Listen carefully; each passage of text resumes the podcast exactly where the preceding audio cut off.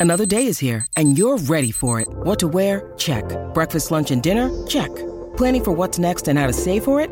That's where Bank of America can help. For your financial to dos, Bank of America has experts ready to help get you closer to your goals. Get started at one of our local financial centers or 24-7 in our mobile banking app. Find a location near you at bankofamerica.com slash talk to us. What would you like the power to do?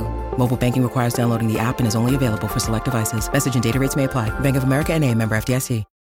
When you need mealtime inspiration, it's worth shopping Kroger, where you'll find over 30,000 mouthwatering choices that excite your inner foodie. And no matter what tasty choice you make, you'll enjoy our everyday low prices, plus extra ways to save, like digital coupons worth over $600 each week. You can also save up to $1 off per gallon at the pump with fuel points. More savings and more inspiring flavors make shopping Kroger worth it every time. Kroger, fresh for everyone. Fuel restrictions apply.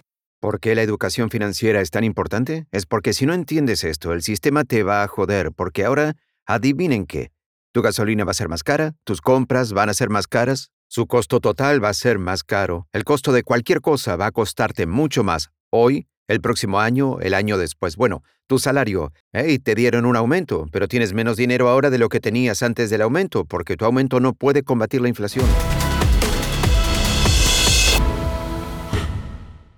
Jasprit, durante la próxima hora, tú y yo vamos a arrebatar a la gente de las fauces de la pobreza. ¿Te unes? Hagámoslo. Muy bien, tengo una firme creencia de que hay eh, costumbres que mantienen a la gente pobre y que cualquiera, independientemente de dónde nacen, sus circunstancias, si hacen las cosas bien durante un periodo de tiempo, pueden salir de eso. Estamos viviendo tiempos horriblemente inciertos. Sí. ¿Cuáles son las cosas, los hábitos que mantienen a la gente pobre? Bien, el primero tiene que ver con entender el dinero porque a menos que entiendas lo que es el dinero, ningún hábito realmente importa, porque en esencia, ¿qué es el dinero? Y cuando preguntas, podrías decir un billete de 100 o un billete de 50, eso es el dinero, pero ¿qué es el dinero? Porque ese dinero que tenemos hoy es diferente al dinero de hace 60 años.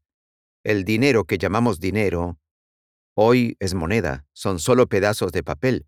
Y cuando entiendes eso, va a cambiar lo que haces con el dinero. Y digo esto porque soy... Eh, mi familia es de la India, un estado llamado Punjab.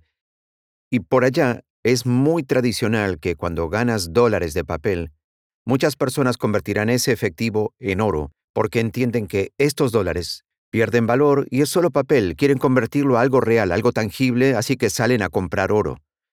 Muy rápido, explícale a la gente por qué el billete pierde valor con el tiempo. Los dólares de papel pueden ser manipulados y controlados por otras entidades como el Banco de la Reserva Federal y el gobierno. Lo interesante sobre el Banco de la Reserva Federal, se llama Banco de la Reserva Federal, sin embargo no es federal, lo dice su sitio web. No son una reserva, no guardan efectivo en ningún lado, no son un banco, no puedes ir allí a depositar dinero. Entonces lo que pasa es que... ¿Debería escuchar lobos aullando de fondo? ¿Hay algo siniestro pasando ahí, de verdad? ¿O es solo el sistema y así es como funciona? Bueno, eso depende. Si entiendes el sistema puedes usarlo a tu favor. Pero si no lo entiendes, el sistema te va a joder muchas, muchas veces. Sí, esta es mi obsesión. Hablábamos antes de empezar a grabar. hace dos años me consideraba muy bueno para hacer dinero, muy malo en invertir dinero. Claro. Y entonces llegó la pandemia y comencé a entrar en pánico por otras personas que, mira, voy a lograr sobrevivir a la pandemia bien, pero no sé si eso será verdad para la gente que no entiende de dinero. Claro. Y educarme como, para mí, para tratar de ayudar a otras personas, he tenido que educarme sobre lo que es el dinero. Sí asustarme por la inflación, y te he oído hablar de esto, sé que lo sabes bien, pero que el gobierno, cuando dices manipular el dinero, literalmente solo hacen más de él. Cierto. Mágicamente. Literalmente. Y aquí es donde los ricos se volverán más ricos y los pobres serán más pobres y la clase media será aniquilada. Y la razón es porque algunas personas, la gente rica, entenderá el dinero y seguirán enseñándolo y todos los demás, la mayoría de la gente que no tiene ni idea qué está pasando, seguirá siendo más pobre porque no ven qué sucede. Y entonces lo que pasa es que tienes el gobierno y la federación. El gobierno gasta dinero. Ahora, ¿de dónde sacan su dinero? Sacan el dinero de los contribuyentes, de gente como tú, yo, a través de los impuestos a los dólares. Ahora, podemos profundizar en eso. Por supuesto. El gobierno no gana dinero. El gobierno toma dinero de la gente que está ganando dinero. Eso no es necesariamente malo porque proporcionan muchas cosas increíbles. no son necesariamente eficientes con sus dólares. Sí, podemos hablar de eso en un segundo. Sabes, tienes que entender cuál es el papel de alguien. Si eres una empresa, ¿no? Tienes una empresa, tu trabajo es obtener una ganancia, porque si no tienes ganancias no vas a estar en el negocio a menos que tengas alguna otra corriente de capital o algo así. Pero si no tienes ganancias, no puedes continuar operando. Y tu trabajo es ser tan eficiente como sea posible como empresa. El gobierno puede realmente ser beneficiado por ser ineficiente, porque ¿cuál es el trabajo del gobierno? Tienes que entender cuál es su papel. Su objetivo es crear puestos de trabajo. Entonces puede ser tan ineficiente como quieras, porque si mi objetivo, si yo soy el gobierno, quiero crear tantos trabajos como pueda, puedo pagarle a la gente para que recoja esta tasa y que la cambie de lugar. Acabo de crear el trabajo. Estás empleado, tienes un ingreso, pero no produces nada de valor. Y esto es lo que tienes que entender. ¿Cuál es ese propósito? Y ahora, si nos alejamos de la política por un segundo, el gobierno ahora gasta dinero. Obtienen dinero de los contribuyentes porque el gobierno no es una entidad con fines de lucro. No crean un producto y lo venden para obtener ganancia. En cambio, la gente gana dinero y luego el gobierno pone impuestos. Ahora, como cualquier otra cosa, hay controles y equilibrios. Si el gobierno tiene un millón de dólares, solo pueden gastar un millón de dólares, en teoría, pero no funciona así el gobierno tiene un millón de dólares y lo que sucede es que van a gastar mucho más que un millón de dólares. Ahora, si tienes una cierta cantidad de ingresos y gastas más que eso, ¿qué haces? Bueno, vas a tener que subvencionar o encontrar dinero extra en alguna parte. Y en el caso del gobierno lo que pueden hacer es que pueden salir a buscar un préstamo. Se llama bono del tesoro. Desde hace mucho tiempo ha sido considerada la inversión más segura que alguien pueda llegar a hacer. Bueno, lo que es es que estás literalmente prestándole dinero al gobierno. Pero ¿qué pasa ahora si no hay suficiente gente ahí para prestarle dinero al gobierno? Si el gobierno quiere trillones y trillones de dólares. Si no hay suficiente gente para prestarle dinero al gobierno y ellos quieren gastar más dinero, aún tienes que compensar el costo. ¿Qué hicieron? Llaman a los amigos en el Banco de la Reserva Federal y dicen, oye, necesitamos dos billones de dólares. Y la federación va a decir, está bien, de acuerdo, recuerda lo que dije, no son una reserva. No tienen una pila de efectivo ahí. Entonces, ¿qué hacen? Van a la impresora de dinero y ahora pueden imprimir dos billones, que son prestados al gobierno, y el gobierno consiguió los dos millones de dólares. La Reserva Federal lo imprimió de la nada. El gobierno puede tomar estos dos billones y gastarlo de la forma que ellos quieran. Puede ser ineficiente, pueden intentar crear productos eficientes, pero su objetivo es con suerte ayudar a la gente. Si son ineficientes o no es un debate político. Sin embargo, eso es lo que hacen. Rápidamente antes de continuar, esta es la parte que la gente debe entender de por qué los ricos se vuelven más ricos. Porque yo, como rico, estoy como, ¿me voy a hacer más rico? Genial. pero nunca entendí cómo. Entonces, ¿qué pasa? Acabas de imprimir dinero, ¿sí? Que de hecho no se imprime, por cierto, solo aumentas una base de datos. Son un montón de dígitos, ¿sí? Y ahora este dinero entra en nuestra circulación económica. Bueno, ¿qué pasa ahora cuando entran más dólares sin que se cree riqueza real? Porque vimos que esto sucedía en 2020, 2021, donde nada se producía excepto el dinero. Bien, cuando se produce más dinero, efectivamente reduce el valor de cada dólar individual. Esto es lo que es la inflación. La palabra inflación viene de la palabra inflar. ¿Qué están inflando? La oferta monetaria. Así que al aumentar la oferta monetaria, hace que el valor de cada dólar baje, lo que efectivamente hace que el precio de las cosas suba. Y así en 2020-2021 nadie producía, pero el gobierno estaba gastando dinero como loco. ¿De dónde lo sacan? La reserva. Así que la reserva está imprimiendo dinero, dándoselo al gobierno, el gobierno lo gasta y la gente recibe. Su gente, sus negocios, sus corporaciones. Y este dinero se está gastando y ahora todo el mundo está como, wow, estoy sentado en casa y soy rico. Hay personas recibiendo cheques de desempleo, negocios obteniendo millones de dólares, y todo va sobre ruedas. Pero la gente está gastando dinero como loca comprando cosas, pero no se produce nada. ¿Qué sucede? Se arruinó la cadena de suministro, porque todos están comprando cosas en las tiendas. Sin embargo, ningún negocio es capaz de producir algo porque la economía se paralizó.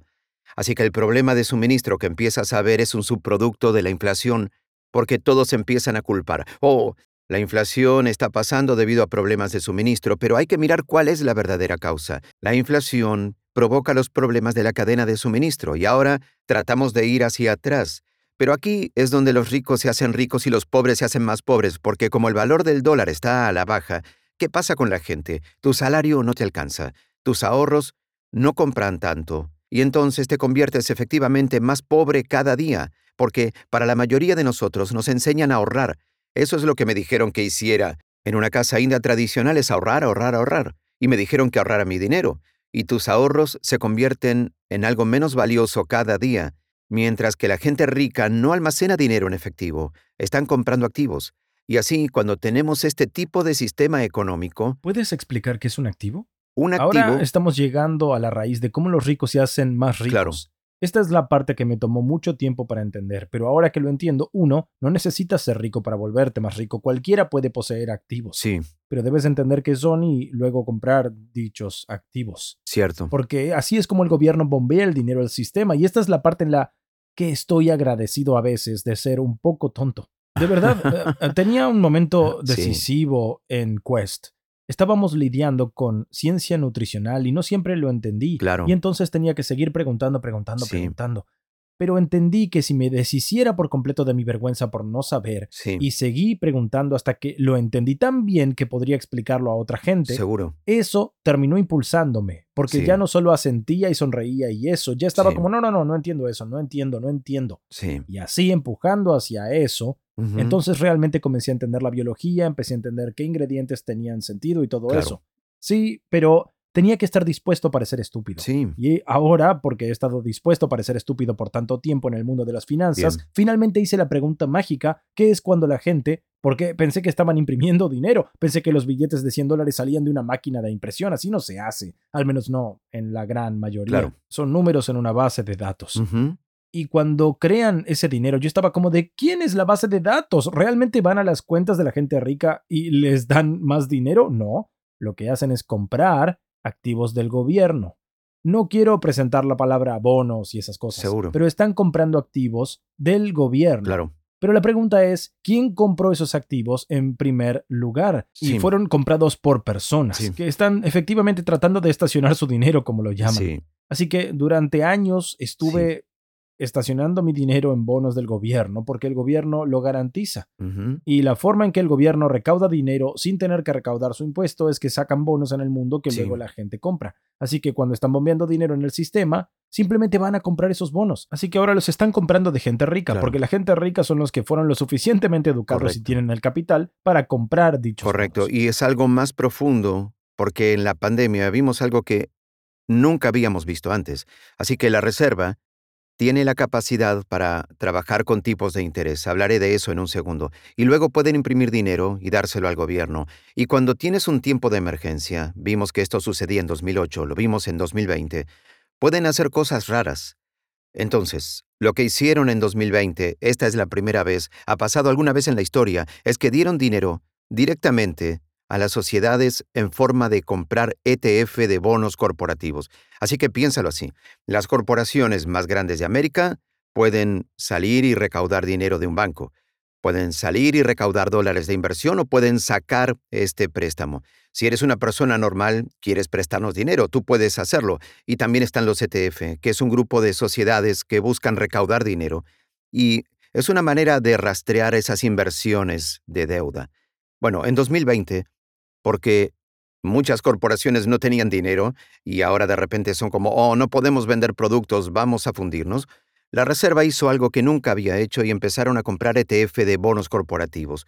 Por primera vez en la historia. Y aquí las cosas se ponen extremas porque ahora, como decides quién recibe ese dinero o no, quiero decir, están imprimiendo dinero. Alguien tiene que pagar por eso. ¿Quién lo paga? La gente normal, la gente común, porque ahora es un impuesto oculto, porque el gobierno no puede solo gastar dinero sin que nadie pague por ello. Tienen que generar dólares de los impuestos. Si no lo pagan a través de impuestos a los dólares, alguien va a tener que pagar un impuesto y la inflación ahora es un impuesto oculto. Afecta a la gente que no entiende de dinero y desproporcionadamente afecta a los pobres y los que no tienen educación financiera. Y por eso la educación financiera es muy importante, es porque si no entiendes esto te vas a joder por el sistema porque ahora Adivinen que tu gasolina va a ser más cara, tus compras van a ser más caras, tu costo total va a ser más caro, el costo de hacer cualquier cosa va a ser mucho más hoy, el próximo año o el año siguiente. Bueno, tu salario, oye, te dan un aumento, pero tienes menos dinero del que tenías antes del aumento porque tu aumento no le gana a la inflación.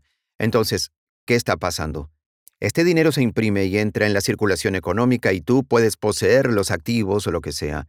O digamos que posees acciones o eres dueño de bienes raíces. Bueno, la reserva también puede manipular tasas de interés. Entonces, cuando las tasas de interés bajan, hacen que pedir dinero prestado sea más barato. Cuando haces que pedir dinero prestado sea más barato, más personas e instituciones van a salir y pedir dinero prestado.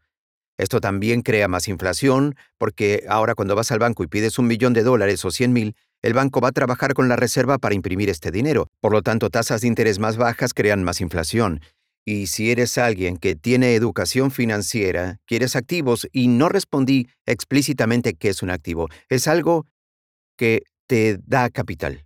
Y en la forma más amplia, un activo es algo que pone dinero en tu bolsillo. Un pasivo es algo que quita dinero del bolsillo. ¿Cuál podría ser un ejemplo de un activo? Un negocio, invertir en acciones, en bienes raíces, cualquier cosa que compres para hacer dinero. ¿Sí? Cuando las tasas de interés bajan, porque ahora la Reserva, trabajando con el gobierno, quieren crear más inflación, van a entrar más dólares en circulación económica, más gente va a querer comprar una casa. Si tienes más demanda para comprar una casa, los precios de las casas suben. ¿Quién es el dueño de las casas? Bueno, si eres propietario de una casa, pero si eres un inversor inmobiliario ahora, el valor de tus activos ha subido porque eres dueño de múltiples inversiones. Tus alquileres suben. Tus inversiones en acciones suben porque ahora los negocios pueden pedir prestado dinero por casi nada. Pides dinero prestado por el 3, el 4 o el 5%. Y puedes pedir prestado cientos de millones de dólares para hacer crecer la empresa, que puede crecer un 6% si acabas de obtener una ganancia de la deuda libre. Y ahora las corporaciones se vuelven más ricas debido a que los precios de los activos suben. ¿Y esto qué hace? La razón por la que hace rica a la gente rica y pobres a los pobres es porque no solo es su costo de vida más alto, pero ahora si quieres ir e invertir tu dinero, bueno, los precios de los activos son más difíciles de alcanzar. Es más difícil para comprar el mismo nivel de acciones, el mismo nivel de bienes raíces, porque la gente dueña de estos ya vio esa apreciación y si eres rico y entiendes esto y compras estos activos y los has comprado, ves las ganancias reales y empiezas a ver esta división entre ricos y pobres, y es donde la inflación afecta desproporcionadamente a la gente sin educación y a los pobres, y se beneficia de los ricos, y por eso la clase media desaparece y a nadie se le enseña esto. No me enseñaron sobre dinero, no me enseñaron sobre educación financiera, no me enseñaron a invertir, no me enseñaron sobre ningún tipo de riqueza. Mis padres son inmigrantes de un estado de India llamado Punjab. Como estaba diciendo en mi casa, el éxito significaba ir a la escuela, buenas notas, obtener un trabajo y para mí ese trabajo significaba convertirme en doctor. Me dieron dos opciones, ser doctor o ser un fracaso. Eh, te dejaron elegir, claro que sí. Y entonces vi lo duro que trabajaron por mi papá. El sábado y el domingo libre era considerado un fin de semana largo. Así que Quería retribuir a mis padres, sabía que quería tener éxito, querían que tuviera éxito, y así como que seguí ese camino, como hacer lo que todos dicen, siguiendo el sistema, confiando en el sistema, sí. Y no tenía sentido para mí porque, por un lado, en mi casa el dinero era un tema tabú, no se hablaba de dinero. No te preocupas por el dinero, tú...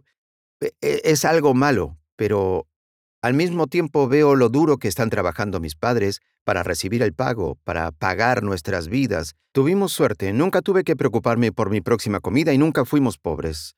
Pero eh, vi lo duro que trabajaron y no fue hasta el día que llegué a la universidad hasta que me di cuenta de que algo no cuadraba, porque en realidad estaba estudiando para convertirme en médico, tomaba el examen de admisión de la Facultad de Medicina.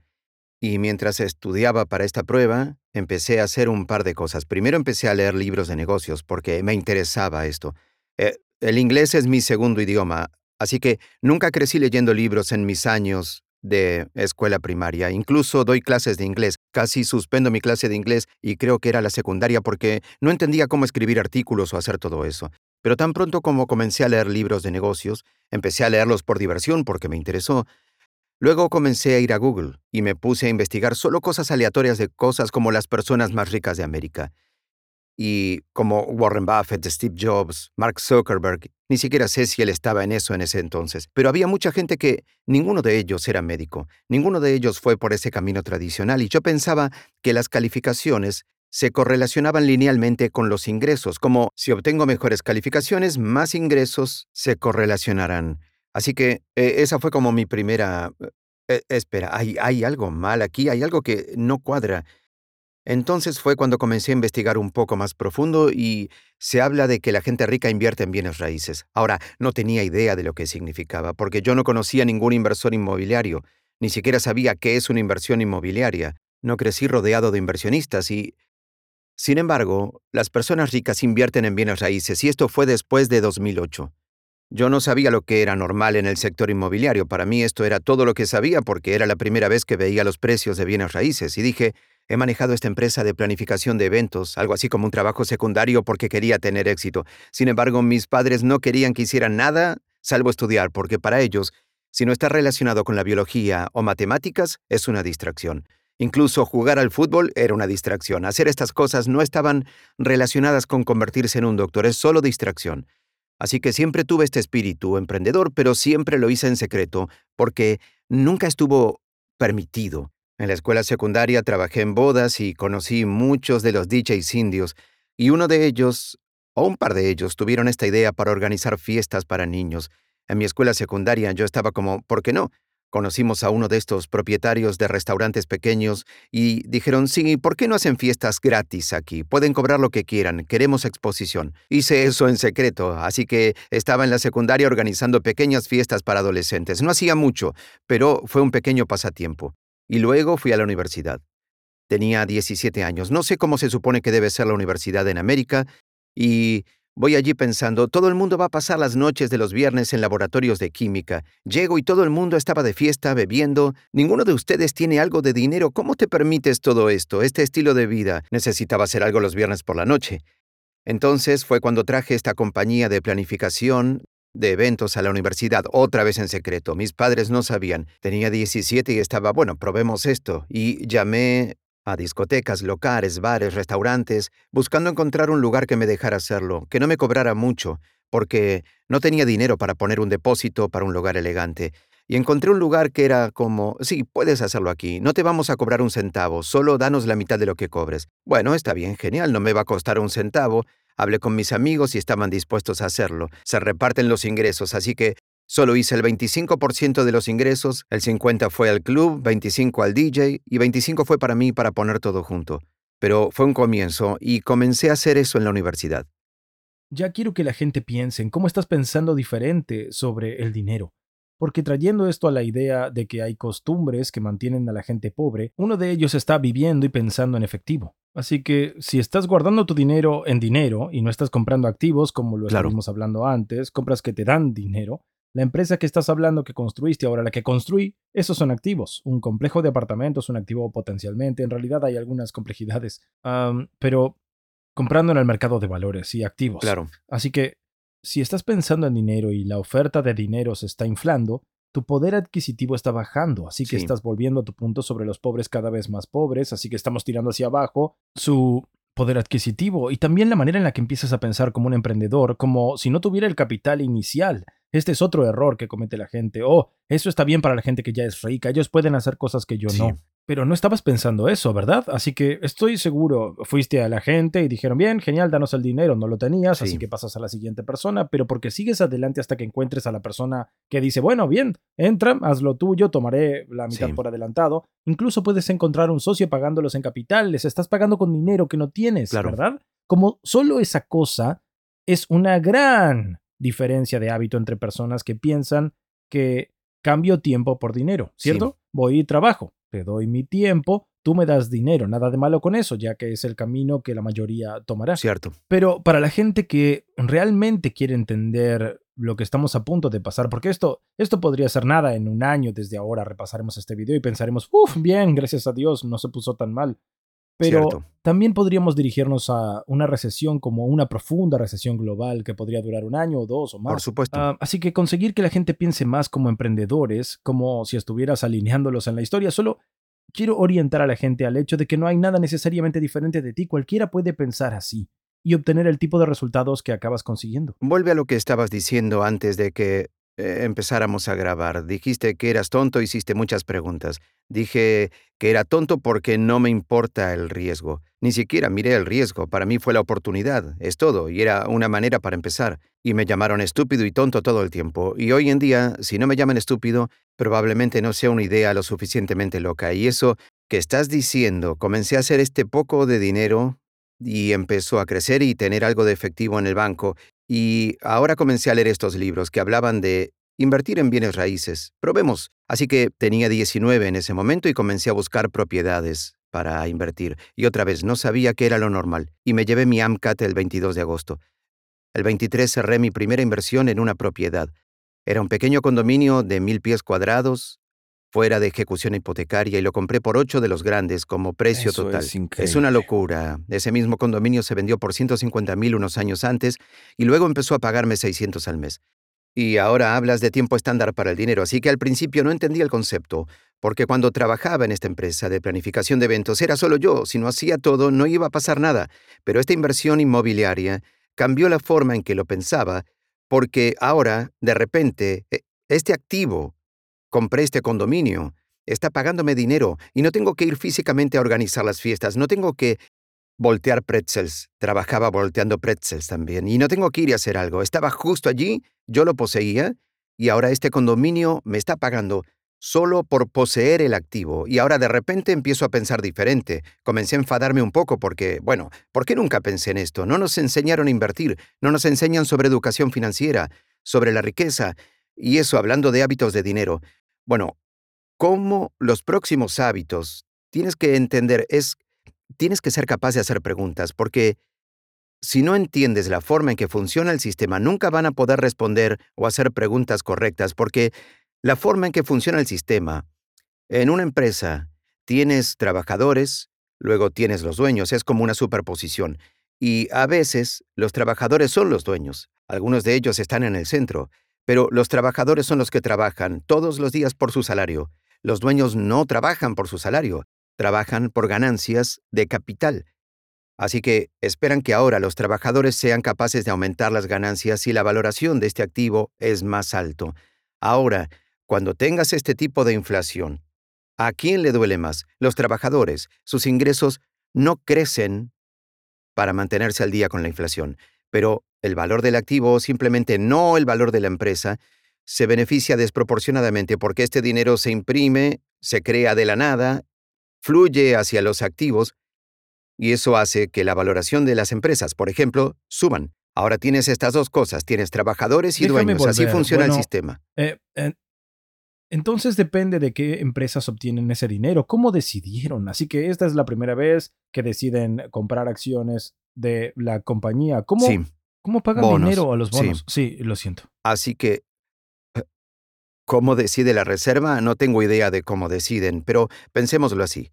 Así que los cheques de estímulo salieron, ¿verdad? La gente recibe dinero en efectivo y te sientes más rico a corto plazo. La cuenta bancaria sube. Algunas personas tomaron el efectivo, pagaron deudas, tal vez inviertes, pero una gran parte de la gente tomó ese efectivo y lo gastaron.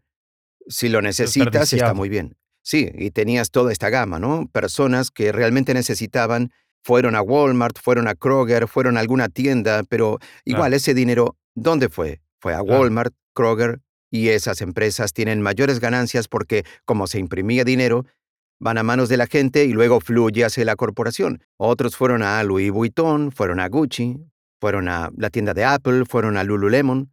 ¿Y quién se beneficia? Así se imprimió el dinero de la nada. Alguien tiene que pagar un precio por eso. La persona normal, la gente, tiene que pagar impuestos más altos, que es la inflación en este caso. No es un verdadero impuesto, estarán confundidos impuestos por eso, pero los impuestos invisibles. Disminuye tu poder adquisitivo. Disminuye tu poder adquisitivo. Y entonces, ¿dónde fluye el dinero? Fluye hacia quien los compre, los ricos. Y ahora, ¿Qué quieres hacer? Vuelve al sistema. Los trabajadores y los dueños, todos en América, deben ser propietarios de un negocio. Sin embargo, no todo el mundo debería estar en el negocio de iniciar una empresa y no deberían estar todos en el negocio de operar una empresa. ¿Qué significa?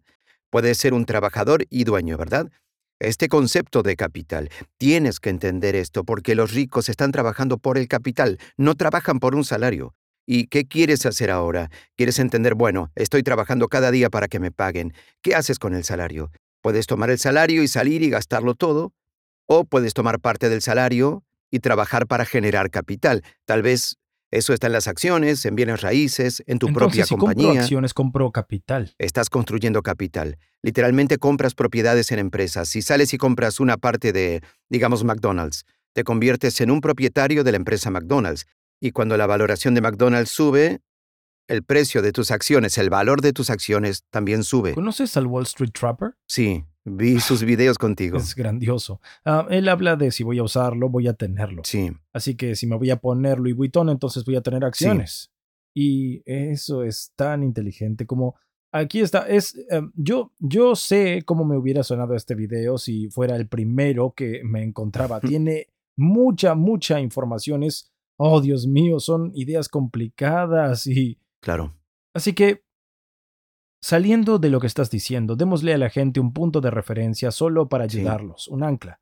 Así que tenemos algunas ideas realmente importantes. Así que, uno, tienes los impuestos ocultos, como lo llamaste, me encanta esa idea.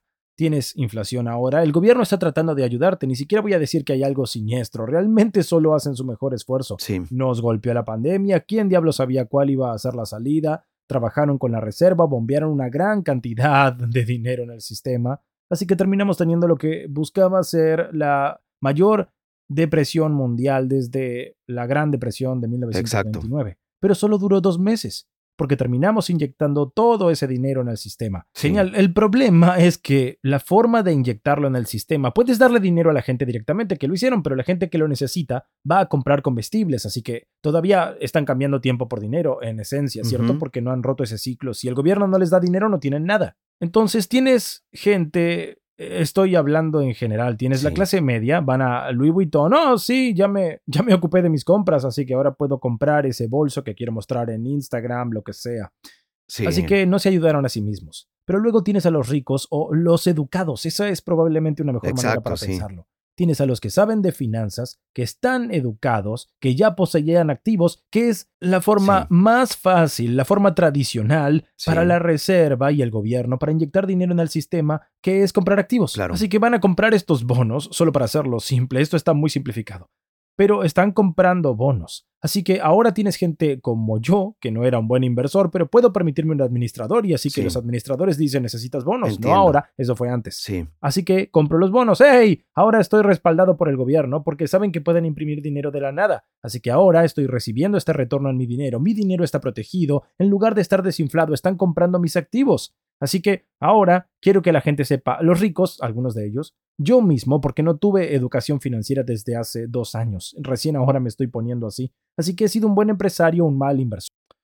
Pero por eso, como el sistema es, estoy aprendiendo sobre eso, haciendo todas las preguntas tontas y viendo cómo funciona, así que no es como que estaba haciendo algo malo para enriquecerme durante ese tiempo, fue como, oh, necesito activos, romper la ecuación del dinero. Arriesgué mucho dinero en la construcción de mi negocio, quería algo más seguro. Entonces sucede lo malo, mi dinero es cuidado por el gobierno y ahora es como parece que los ricos son más ricos, es solo educación. Así que ahora entrando en hábitos de dinero, la otra cosa de la que hablaste es Mientras tus amigos estaban gastando su dinero en una fiesta, estabas gastando dinero en la construcción de un negocio. Correcto. Como esa diferencia fundamental de gastarlo en cosas divertidas que se va sí. o capital, en este caso tu propia empresa, es un mundo de diferencia. Sí. Así que quiero volver con todos ustedes a esos hábitos de dinero. Tienes lo que mi mamá llamaría desperdiciar dinero, ¿verdad?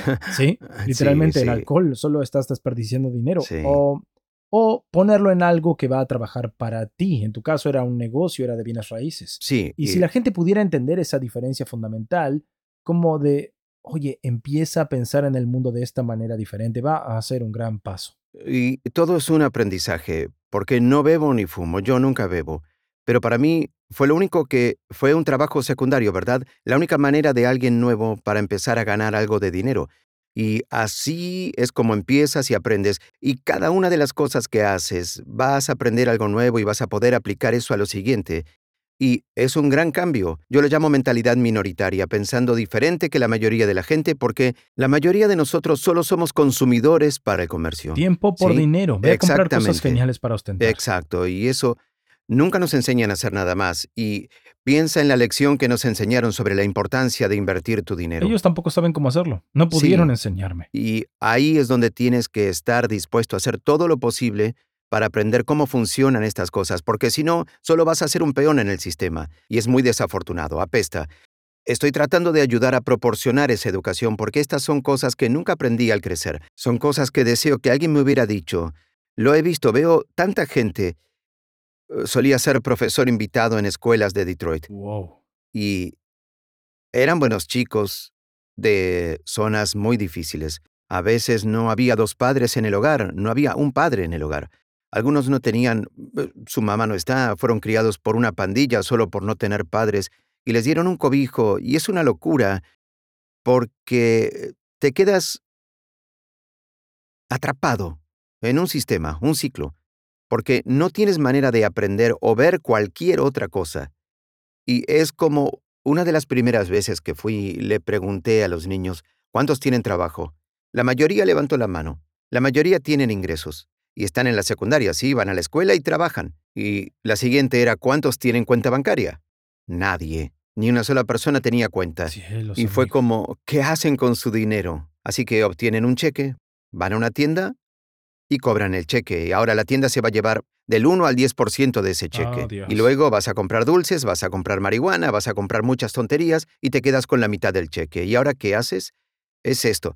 Me gusta llamarlo cero neto, pensando que si tengo efectivo, necesito gastarlo. Tengo 500 en una cuenta, tengo que hacer que sea cero. Si tengo 1000, tengo que gastarlo. Pensamos, si tuviera 10.000 haría unas lindas vacaciones, si tuviera 50.000 compraría este coche. Pensamos en términos de consumidor. Si tengo ese dinero, necesito gastarlo. Pero aquí es donde tenemos que romper eso y entender qué podemos hacer diferente. Y en lugar de solo gastar todo ese dinero, y es mucho más difícil ahora por el mayor costo de vida, pero es mucho más importante ahora que nunca, tenemos que crear un margen. Yo lo llamo una ecuación donde tu riqueza es realmente tomas tus ingresos menos tus gastos, y eso es igual a tus inversiones más tus ahorros. Así que tomas tus ingresos, cualquier dinero que ganes, restas tus gastos, tus compras, tu casa, tu ropa, tu carro, sean cuales sean tus gastos, y si te queda algo de dinero, este dinero se va a ahorrar o se va a invertir. Si te queda algo de dinero, ya estás haciendo algo que mucha gente no está haciendo, más que la mayoría de la gente, Ayer leí un estudio. Siete de cada diez estadounidenses en todos los ámbitos están viviendo de cheque en cheque. 50% que ganan 250 mil dólares al año viven de cheque en cheque. Eso es una locura. No es cuánto dinero ganas, es lo que haces con el dinero que ganas lo importante. Y ahora, si tienes una diferencia, estás mejor que la mayoría de la gente. La pregunta es, ¿qué haces con eso? Vamos a ahorrarlo. Ahórralo todo, por lo que tus inversiones son cero y tus ahorros están tratando de crecer y tú vas a pensar que te vas a hacer rico, pero nunca vas a poder ganarle a la inflación. Tus ahorros te están haciendo más pobre todos los días. Sin embargo, no quieres no ahorrar dinero. Tienes que ser estratégico con eso. Lo que me gusta decir es, hay tres razones por las que deberías ahorrar. Ahorras para una emergencia, tener entre 3 hasta 12 meses de gastos dependiendo de tu tolerancia al riesgo. Ahorra para una gran compra, quieres comprar un coche, una casa, necesitas dinero. Ahorra dinero para invertir. Si no estás ahorrando dinero por una de estas tres razones, estás ahorrando dinero de forma incorrecta y te estás haciendo más pobre cada día. Inviertes para la jubilación. Hablas de jubilación. La verdad es que estamos a punto de enfrentar una gran crisis de jubilación porque tradicionalmente la jubilación anticipada era lo que la gente llamaba una silla de tres patas. Tenías tu seguro social, tenías tu pensión y tenías tus inversiones o tus ahorros, como a mucha gente le gusta hacer. Las pensiones son algo que solo se lee en los libros de historia, son cosas del pasado, eso ya no existe. La seguridad social se está metiendo en un gran dilema porque ahora, si tú eres menor de 45 años, el dinero de seguridad social que estás pagando no va a ir para financiar tus ingresos del seguro social. Va a financiar a alguien más que se retire porque el programa del Seguro Social tiene gastos mucho mayores que los ingresos y estás en el camino de estar completamente seco, de quedarte sin dinero. ¿Es esto porque la población más joven es más cohorte que la adulta o...? Hay muchas razones. Es como la seguridad social gasta el dinero, es la cantidad de personas que requieren dinero de la seguridad social, cuánto tiempo vive la gente, por cuánto tiempo estos cheques del seguro social tienen que expedirse, malos cálculos, mala inversión, y el fondo ahora se está secando. Y todos dicen, no estoy preocupado, porque el gobierno podría imprimir dinero y hacer cheques más grandes del Seguro Social. Eso es todo lo que vimos este año. Entre 2021 y ahora vimos el mayor aumento del Seguro Social, entre el 5 y el 6%, en ese rango. Uno no se mantiene al día con la inflación, así que sí, tienes un cheque del seguro más grande, pero no, no te rinde tanto como el año pasado. Pero luego el segundo problema es piensa un segundo. Si el gobierno va a imprimir más dinero, lo que significa que la Reserva va a imprimir dinero, le da eso al gobierno para darte cheques de seguridad social. ¿Qué significa? ¿Tienes un cheque más grande? Excelente, pero el costo de las cosas ha subido aún más rápido que el dinero de tu cheque. No puedes imprimir y ganarle a la inflación. Se crea más inflación. Y así, antes tenías la pensión, que esencialmente se ha ido para la mayoría de la gente, seguridad social, no va a poder financiar tu jubilación, lo que deja a la gente con la tercera pata que es tu propia inversión. Tradicionalmente ahorras el 10% de tus ingresos. Eso no te va a servir. Tus ahorros te van a hacer más pobre cada día. Y lo segundo es el 401k. Es un gran comienzo para el inversor promedio porque es poner automáticamente algo de dinero en algunas inversiones. Sin embargo, el 401k nunca Nunca se pretendió que fuera tu único plan de inversión. Hasta el fundador del 401k dijo que el 401k ha salido mal, es un monstruo, porque ahora tanta gente está esperando que van a poder confiar en eso para retirarse y no está destinado para eso, nunca podrá ser suficiente. Y mucha gente tiene esta falsa esperanza de que sí, lo que sea, seguridad social me dará algo más, pero mi 401k se hará cargo de mí. Ese nunca fue el plan. ¿Qué significa? Solo piensa en él como si invirtieras en tu 401k, tu IRA. Esa es la base absoluta. Tus ahorros no van a servir. Aquí es donde tienes que salir a invertir. Y ahí es donde, Dios mío, ¿cómo hago eso? Nunca nadie nos dijo cómo hacerlo. No se nos dan direcciones sobre cómo hacerlo. Así que tienes que ser el que ahora se esfuerce para aprender esto. Y gracias a Dios por YouTube ahora tenemos educación descentralizada. Pero la pregunta es, tienes que estar dispuesto a hacerlo y tienes que entender quiénes son tus maestros, porque hay basura en YouTube, también hay cosas buenas en YouTube, y nunca nos enseñan cómo aprender, por lo general nos enseñan qué aprender, así que tenemos que estar dispuestos a esforzarnos para volvernos más inteligentes para uno y empezar a aprender y entender cómo aprendemos lo correcto y lo aplicamos, porque la pérdida con la inversión es arriesgada. Tienes que estar dispuesto a recibir un puñetazo, a perder dinero, porque es parte del proceso y apesta, apesta perder dinero. Hice un video en mi canal de YouTube Minority Mindset donde repasé mi peor negocio de bienes raíces. Y la razón por la que lo hice es para que veas que todo inversionista tuvo al menos un mal negocio. Y hasta la fecha ese es el único trato en el que perdí dinero y te guiaré a través de cada cosa mala, porque todo lo que pudo haber salido mal salió mal y mucho más y es uno de los mayores errores de mi vida, pero mi objetivo es, puedes reírte de mí si quieres burlarte de mí, pero vas a ver que, Dios, las cosas pueden salir mal y lo harán. Así que espéralo, porque es una herramienta efectiva. Tienes que estar dispuesto a aprender y ese es un precio a pagar.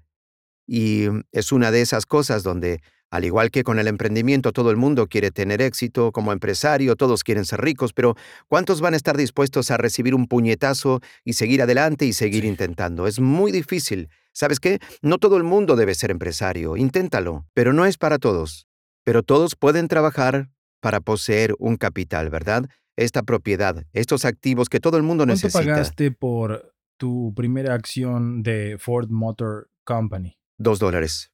Así que esto es lo que quiero que la gente escuche y me alegro de que venga de ti. Me sentí muy honrado de entrevistar a Wall Street Trapper también porque quiero gente que es, sé que minoría en el nombre de tu programa no es sobre literalmente ser de minoría étnica, sino que se trata de pensar de una manera nueva, pero teniendo personas que son minorías, al menos en este país, te dice, oye, si haces lo correcto vas a poder cambiar tu circunstancia. ¿Qué le dices a la gente que o bien piensa, bueno, está bien para otras personas, pero para mí, porque soy pobre o soy una minoría, nunca me va a funcionar? Bueno, te voy a contar la historia de mi familia en ese sentido porque la razón por la cual la gente viene a América es por oportunidades. Tienes la oportunidad de poseer algo, ser dueño de una casa, poseer capital propio en empresas, construir tu propia empresa, la oportunidad de construir algo, que es algo que no puedes hacer en muchos otros lugares del mundo. Mis abuelos eran refugiados. Tenían un terreno y en 1947 el estado de Punjab fue cortado. Y cuando eso sucedió, si eras un Sikh, que es la religión de la que soy, y estabas en el oeste, o emigrabas al este o te iban a oh. matar. Así que ahora mis abuelos literalmente todo lo que tenían eran las ropas que llevaban y una espada en la mano. Durante el proceso, mi abuelo fue atacado y tuvo que pelear, literalmente por su vida.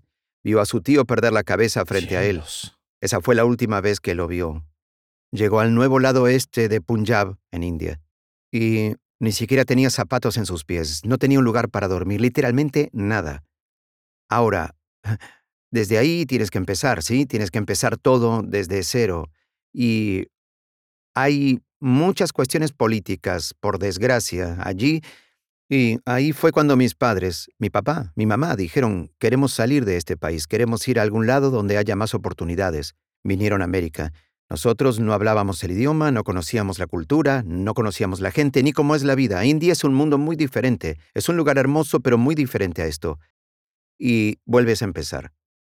¿Por como una minoría. Como minoría, solo por la oportunidad, porque es todo...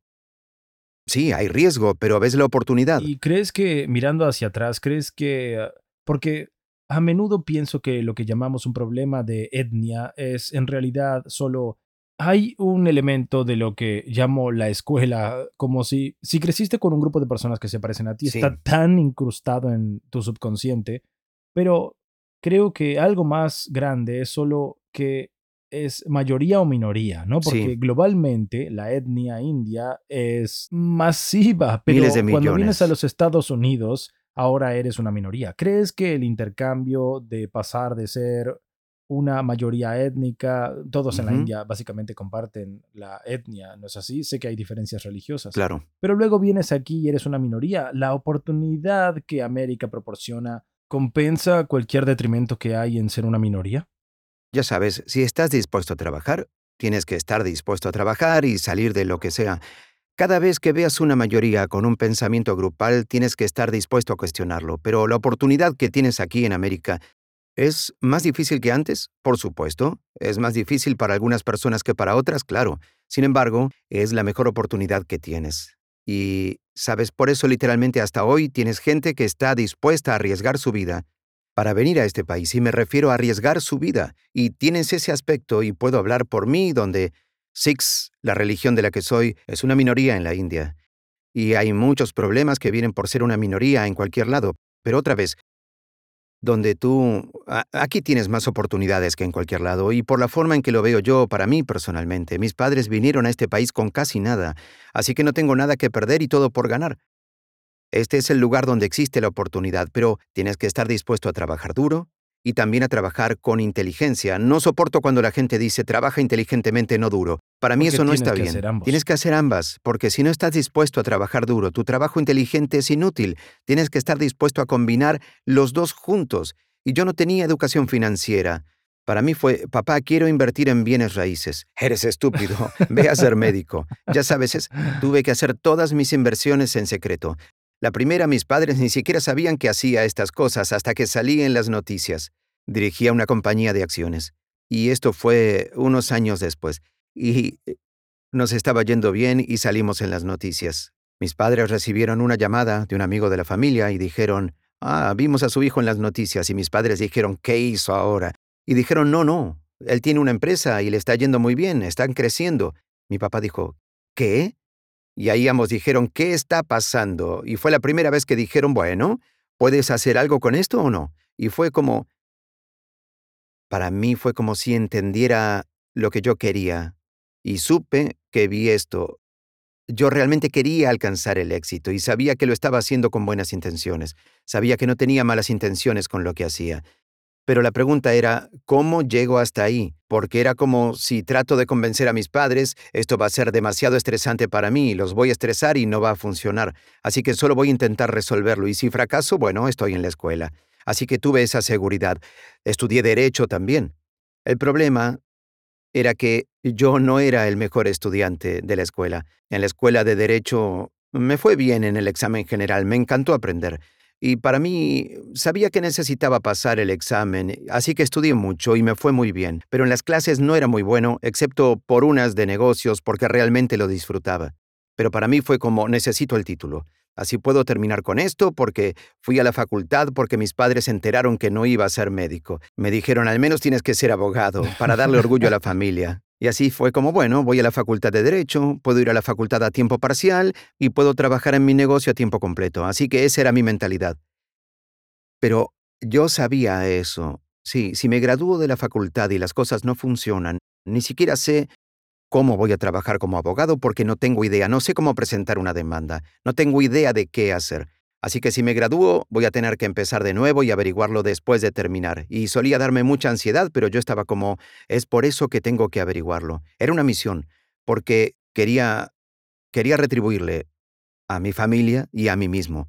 Y segundo, quería hacerlo porque quería probar que la gente estaba equivocada y recuerdo que todos dijeron, no deberías hacer esto por despecho, no hagas las cosas porque quieres probar que alguien está equivocado. Yo decía, no lo entiendes.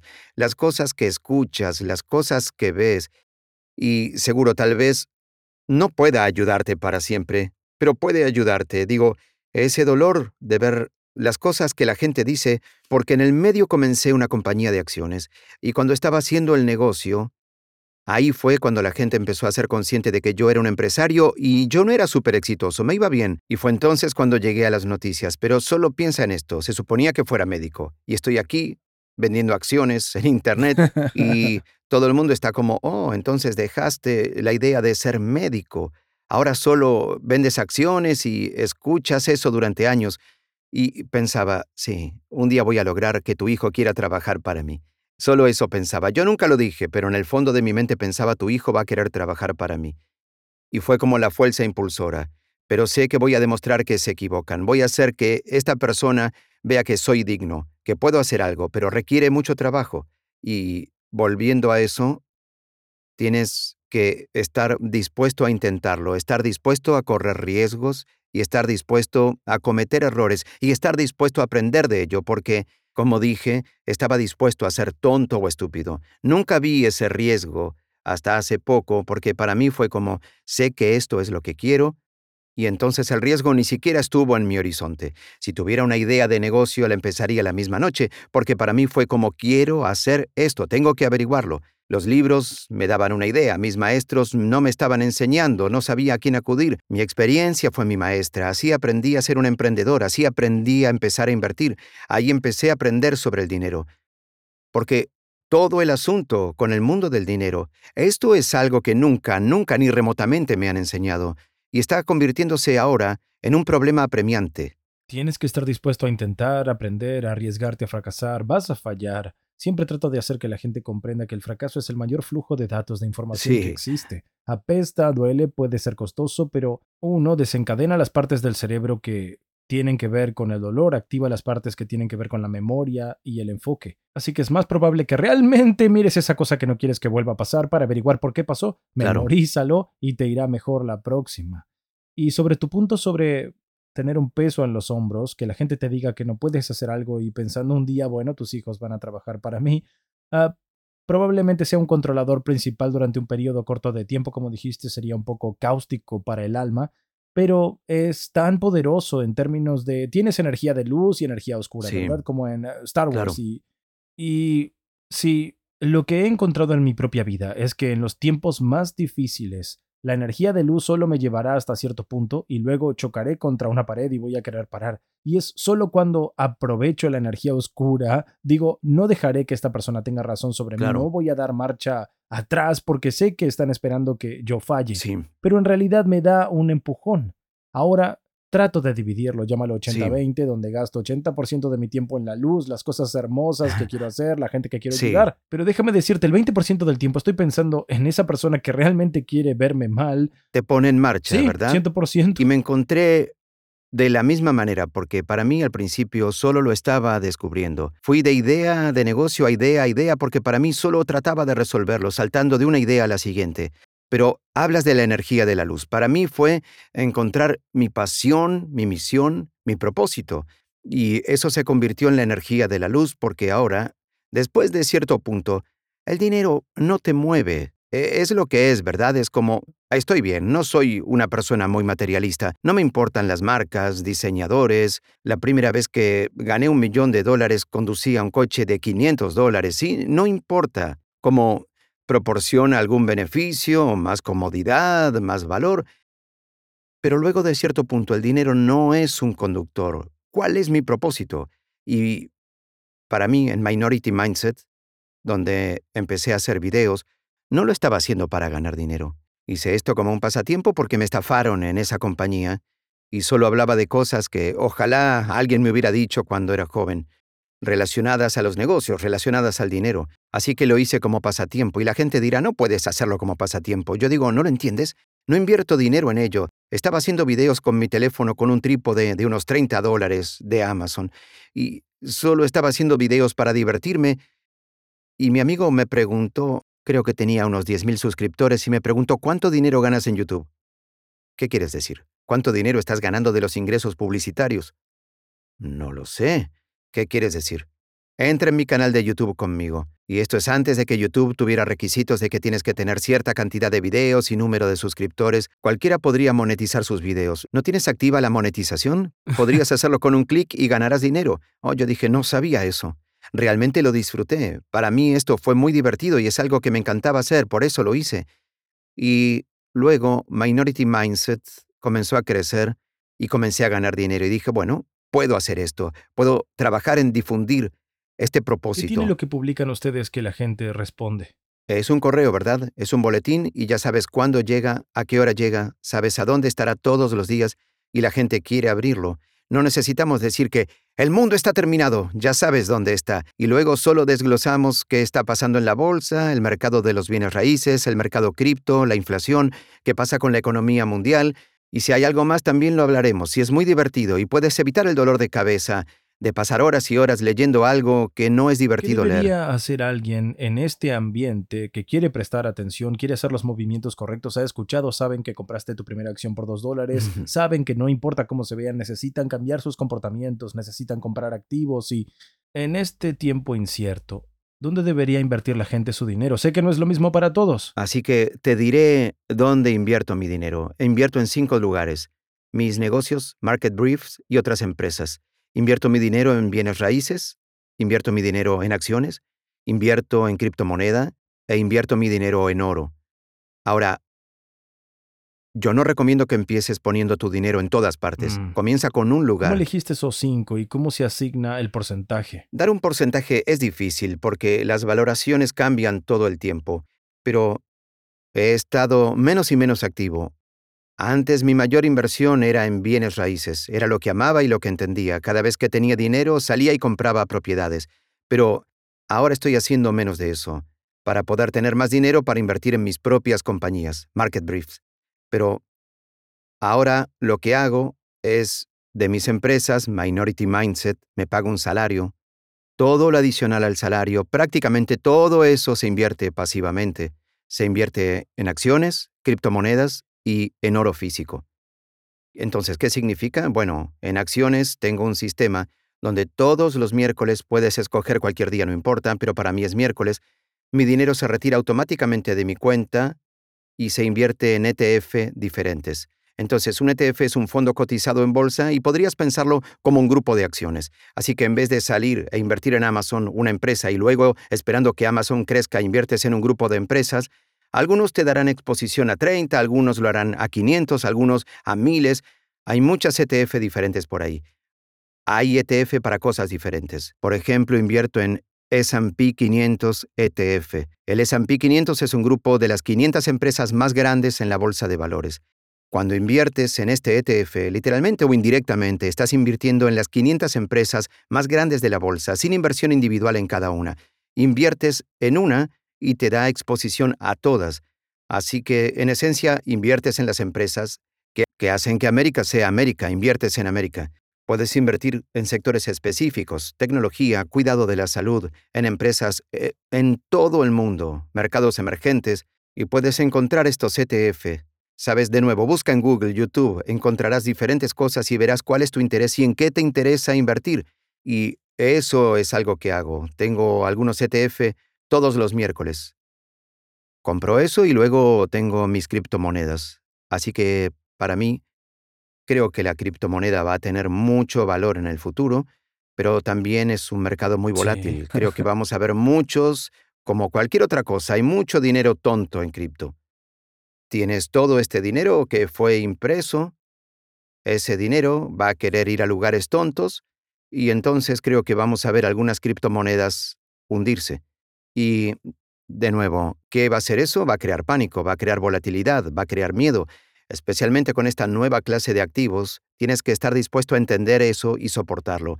Y por eso entiendo que no soy la persona más educada en criptomonedas, pero entiendo lo básico. Yo creo en el valor del blockchain. Invierto en Bitcoin, Ethereum y un par de monedas más pequeñas. Las cosas en las que creo, y eso sucede cada día. Y luego invierto en oro físico cada mes. Tengo algo de efectivo para comprar algo de oro cada mes y así ha sucedido esto de forma automática. Es algo automático, es pasivo y es consistente. Y es una forma sencilla para mí de invertir porque lo que mucha gente hace es decir, voy a invertir en la bolsa de valores, ¿sí? O cuando los tiempos son buenos dicen voy a encontrar el siguiente negocio de oro, la cosa que ha estado creciendo y todos hacen mucho dinero con él. Entonces entro, compro y ahí es cuando empieza a bajar. Entonces se asustan. O cuando los tiempos son malos dicen voy a comprar en el fondo, voy a esperar el momento perfecto para entrar y comprar. Y esto pasó en 2020 en forma de libro de texto porque el mercado empezó a colapsar. Y fue el colapso más rápido que vimos en los mercados, más rápido que la Gran Depresión. Y entonces lo que yo he dicho en YouTube, dije, Mira, estoy haciendo esto, estoy comprando, tengo las empresas que me gustan porque mi ETF está sucediendo pasivamente, pero activamente también estoy eligiendo lo que quiero comprar. Ya sabía qué empresas y cosas quería tener, solo espero un buen punto de entrada, un buen precio para comprar. Así que lo que dije fue, mira, cuando las cosas caen entre un 10 y un 15, compro. Y cuando cae otro 10 o 15, compro más. Y si cae un 10 o 15, más. Compro aún más. Acabo de comprar cuando cayó porque no puedo cronometrar el mercado. Y cada vez que dije eso, hubo una avalancha de comentarios. Gente diciendo, ¿por qué querrías comprar ahora?